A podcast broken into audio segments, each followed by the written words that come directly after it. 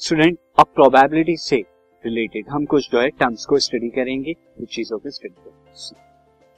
First term is equal to probability में जो first term आपकी है, वो टर्म क्या है? इवेंट इवेंट क्या होता student event is nothing but the outcome of experiment यानी किसी टास्क का एक्सपेरिमेंट का जो आउटकम होता है, उसे ही हम इवेंट कहते हैं। और स्टूडेंट इवेंट क्या होती है? इवेंट टू टाइप्स की होती है। एलिमेंट्री इवेंट और कंपाउंड एलिमेंट्री और कंपाउंड एलिमेंट्री इवेंट किस तरह की इवेंट होती है? एलिमेंट्री इवेंट इस तरह की इवेंट होती है event having only one outcome जिसका only possible one outcome experiment यानी एक ऐसा एक्सपेरिमेंट जिसका क्या है? इवेंट जो है एलिमेंट्री कही जाएगी कब? जिसमें ओनली वन आउटकम जैसे example in a toss of one coin toss of one coin में या तो हेड आएगा या फिर टेल आएगा, लेकिन number of outcome only one होगा।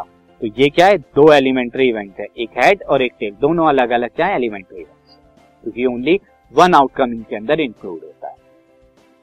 या अगर आप क्या करें डाई को रोल करें तो आपके पास one two three four five six six outcomes होते हैं, और ये सिक्स कितने वन वन एक टाइम में एक ही आउटकम आता है। इसलिए ये सिक्स एलिमेंट्री अलग अलग इवेंट तो एलिमेंट्री इवेंट क्या है? ऐसी इवेंट जिनमें only one possible outcome but compound event क्या हो गई? कंपाउंड इवेंट ऐसी इवेंट होती है जिसमें more than one outcome more than this is one more than one outcome जिसमें आता है। ऐसे इवेंट को हम क्या कहते हैं? This podcast is brought you by Hubhopper Shiksha Abhiyan अगर आपको ये पॉडकास्ट पसंद आया तो प्लीज़ लाइक शेयर और सब्सक्राइब करें और वीडियो क्लासेस के लिए शिक्षा अभियान के यूट्यूब चैनल पर जाएँ। कंपाउंड इवेंट कहते हैं जैसे event of getting a sum of number shown on two dice अगर हमें यहाँ पर स्टूडेंट हमें बताना है कि भाई एक सम आपको चाहिए सेवन सम आपको क्या चाहिए? सेवन तो इसके आने की जब आप डाई को थ्रो करेंगे, कितनी इवेंट ऐसी होंगी कि दोनों पर जो है सेवन आए? स्टूडेंट अब बहुत सारे ऐसे हैं।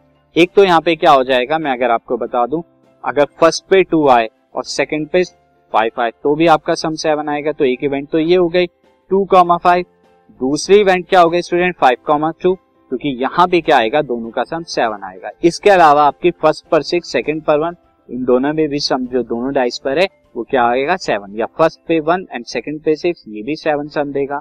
या फिर थ्री एंड फोर आप ले लीजिए, या फोर एंड थ्री ले लीजिए। तो आप देख रहे हैं कि एक ही इवेंट इवेंट क्या थी? Getting a sum of number shown on throwing dice is equal to seven seven और इस केस में आपने कितनी इवेंट मिली? आपको possible one two three four five total six event मिली। तो एक ही आपने क्या बोला? इवेंट बोला वर्सेस इवेंट में कितनी है? फर्दर सिक्स और इवेंट है मोर देन वन आउटकम है। तो ऐसे इवेंट को हम क्या कहते हैं?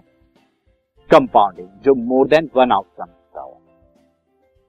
नाउ स्टूडेंट इवेंट्स आपकी क्या होते हैं? इक्वल प्रोबेबल या इक्वल लाइकली इवेंट्स भी होते हैं। ऐसे इवेंट जिनकी प्रोबेबिलिटी यानी कि सेम होती है, ऐसे इवेंट्स को हम क्या कहते हैं? Equal probable the events whose probability are equal are said to be equal probable जैसे अगर आप कॉइन को टॉस करेंगे तो हेड और टेल आने की प्रोबेबिलिटी सेम होती है इक्वल होती है, जो हम आगे कैलकुलेट भी करेंगे तो ये इवेंट क्या हो गए? इक्व प्रोबेबल तो इक्व प्रोबेबल वो इवेंट है जिनके आने की प्रोबेबिलिटी इक्वल होती है सेम होती है।